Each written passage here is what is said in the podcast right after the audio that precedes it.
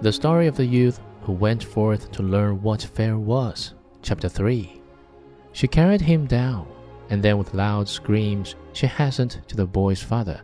Your boy, cried she, has been the cause of a great misfortune. He has thrown my husband down the steps and made him break his leg. Take the good for nothing fellow away from our house.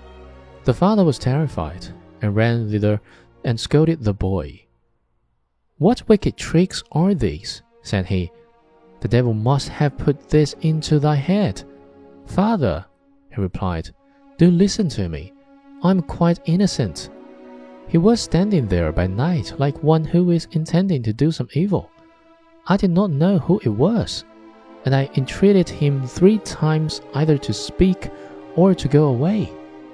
Ah, said the father, I have nothing but unhappiness with you.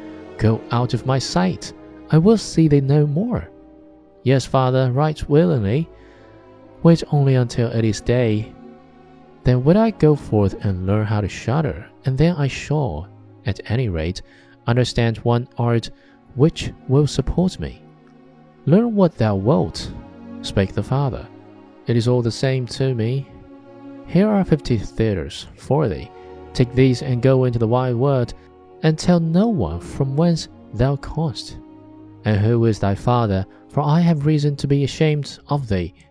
Yes, father, it should be as you will. If you desire nothing more than that, I can easily keep it in mind.